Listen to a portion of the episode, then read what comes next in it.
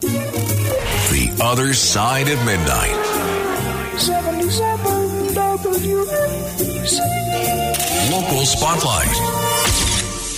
Good everyone. This is The Other Side of Midnight. I'm Frank Morano on 77 WABC. Thanks for tuning in. Well, the primary results are trickling in, and some very interesting results. Not too many surprises. If you heard me on the uh, Bernie and Sid show yesterday morning, I pretty much called I think all these races exactly as they've turned out. The one exception being the uh, race for Congress that uh, Marc Molinaro was running in, that special election where it looks like the Democrat Pat Ryan has won. Uh, that's a big victory for the Democrats. This was a special election, not a primary election. But the reason that's such a significant victory is that is a district that is genuinely competitive. It was a district that Biden only won by a point and a half. So if the Democrats could win in that district, that does not spell great news for the Republicans in purple districts around the country. Now, I don't want to draw too many conclusions from one particular congressional district because obviously the local candidates play a difference. How the candidates wage their campaigns played a difference. Uh, we'll break down the Florida results, which uh, will mean a return of Charlie Crist. We're going to see a Charlie Crist versus Ron DeSantis matchup in the fall. If you want to comment on that, you can do so 800 848 WABC. That's 800 848 9222. Not at all surprising that Nadler won in that district. I uh, said that that was likely to occur on the Bernie and Sid show yesterday. It looks like on the Republican side of the ledger, Nick Langworthy has defeated Carl Paladino in that race upstate. I actually thought Paladino might pull that one out. It's still tight, and uh, Paladino has not conceded, but uh, a lot of the news organizations are calling that race for Langworthy. That's a heavy Republican district, so that probably means Langworthy will be well positioned for the general election. The interesting thing with Nadler, though, is I am willing to bet anybody listening to this show right now, dollars to donuts, that Nadler does not finish his term. I think a year from now, Nadler's going to retire. First of all, the guy looks terrible. He sounds terrible. He seems like he's in very poor health. I think a year from now, Nadler's going to retire, and they're going to try to, in the special election, engineer the Democratic nomination for State Senator Brad Hoylman, which will also mean that Scott Stringer is in a position to make a comeback and run for state Senate. It's going to be interesting. We'll take your calls on this. Any questions you might have, 800 848 WABC. Beam me up. To be continued. The Other Side of Midnight. 77 WABC. Local Spotlight. Good morrow, everyone. This is the other side of midnight on 77 WABC. I'm Frank Morano. Thanks for tuning in. You know, one of the best political speeches I've heard in the last two or three years? It was the speech that Joe Biden gave to the American people when it was determined that he had gotten enough votes to get elected president. And he said at the time, in words or substance, you know, if you didn't vote for me, let's give each other another chance. That's all he said. And I thought it was really great, really unifying, exactly the kind of message the, com- the country needed to hear. Now, lo and behold, what we didn't know at the time is that that speech was written for him by historian and writer Jon Meacham while Meacham was going on cable news doing analysis of current events and talking about what a great speech that was. So that was a little disingenuous and a lot of President Biden's actions, namely blaming President Trump for everything, haven't really done much to show that he was serious about that statement. But it, the words were very good. What I want to hear from every politician that represents me or seeks to represent me is hey, if you disagree with me and you end up not voting for me, I'm your governor too. I'm going to fight just as hard for you as my campaign contributors and the person that is my most stalwart supporter. And that's why I was so disappointed to see Kathy Hochul say this as she was campaigning in upstate New York yesterday. We're fighting to bring government back to the people and out of the hands of dictators. And we're here to say that the era of Trump and Zeldin and Molinaro just jump on a bus and head down to Florida where you belong, okay? Get out of town. Get out of town. Because you don't re- you don't represent our values. She spent the final night before primary day stumping for Pat Ryan. Basically, she said for anybody that doesn't agree with her, if you're a Republican or a conservative, she said go to hell. And if this sounds familiar, this is very similar to what Governor Andrew Cuomo said back in 2014. And this is really outrageous. And to be honest, it's completely dangerous. You can't be saying that if you don't agree with my policy agenda, get out of the state. No. What is that going to lead to? It's going to lead to a massive exodus of taxpayers and productive citizens in New York State. And that was incredibly disappointing to see Governor Hochul saying that. And I wish she would apologize and say, Yes, we want everybody here Republicans, conservatives, and everybody else. Beam me up. To be continued. The Other Side of Midnight. 77 WABC. Local Spotlight.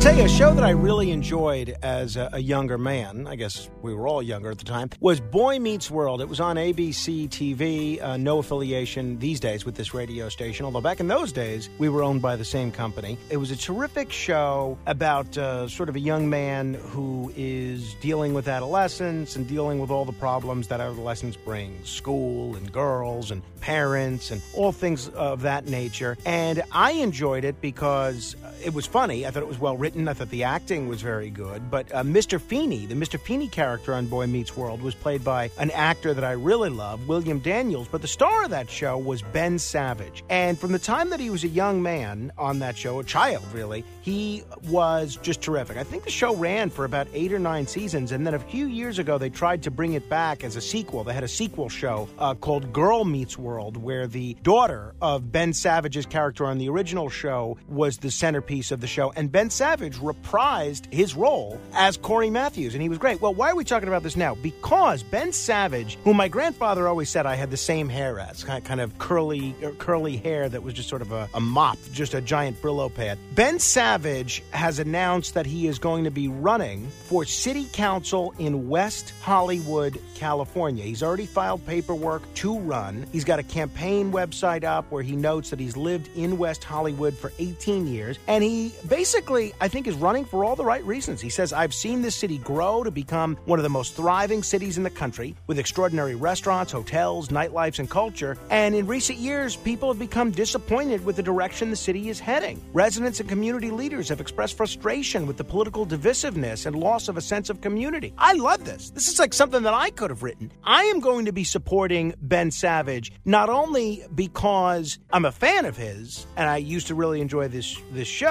but he seems very qualified. He has a degree in political science from Stanford University, and this is exactly the kind of message that I'd love to see. Now, the campaign's website doesn't say whether Savage is running as a Democrat, Republican, or an independent. Doesn't matter to me. I think the elections in West Hollywood are nonpartisan. I wish all municipal elections were nonpartisan, and I'm a big believer that you should vote for people rather than parties. But uh, I am uh, rooting for him, and I want to wish him the best of luck. I'm going to invite him on this show as well. Beam me up.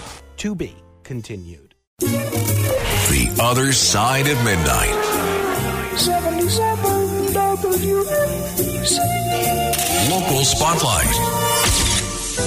One more to go. Don't even think of touching that dial. This commentary is filed under one more reason to hate the UN. My goodness. A United Nations diplomat was accused of raping one of his neighbors in Upper Manhattan over the weekend. But NYPD police officers released him because he has diplomatic immunity according to authorities. Charles Dickens Imene Oliha, a career diplomat for the Ministry of Foreign Affairs and International Cooperation in South Sudan, was arrested in Sunday's alleged sex assault on a woman inside her apartment around noon. And Oliha was taken into custody on suspicion of rape and brought in for questioning. But once he informed detectives from the NYPD's Special Victims Unit that he was a diplomat, investigators confirmed he had immunity and swiftly released him without formally charging him. That's according to police. The victim lives in the same building as this guy, and she told cops that she went to walk a neighbor's dog around noon when a man approached her in the lobby, and the man said he was going to follow the woman upstairs, to which she replied, No, you're not. But as the woman opened the door to her apartment, this rapist forced his way inside, according to the police. The woman reported that the intruder pinned her against a wall and raped her using a condom before raping her again on the couch without a condom. Ugh, I, I can't even continue. The victim said that she was in shock after the attack and she went to sleep, but later called 911 after a friend convinced her to make a report. She was taken to Columbia University Medical Center for attention. They arrested this guy, and evidently they're letting him go. Jane Manning, director of the Women's Equal Justice Project and a former sex crime prosecutor, told the New York Post it's incredibly disturbing that someone who's accused of rape cannot be held accountable no matter what the facts. Gee, you think? We're not talking about parking tickets here. I mean, South Sudan has got to do something here. They've got to revoke diplomatic immunity for this guy. I mean, the idea behind diplomatic immunity is so that if the laws in a country are confusing to you, you're not prosecuted for something that you didn't intend to do. This is crazy. South Sudan ought to do something about this. Otherwise, if they don't, this is going to send the message to every employee at the UN from every backwards third world country all over the planet that all you have to do is come to New York and you can join the New York City crime wave with impunity. This is disgusting. And South Sudan and the UN ought to do something about it pronto. Beam me up. To be continued.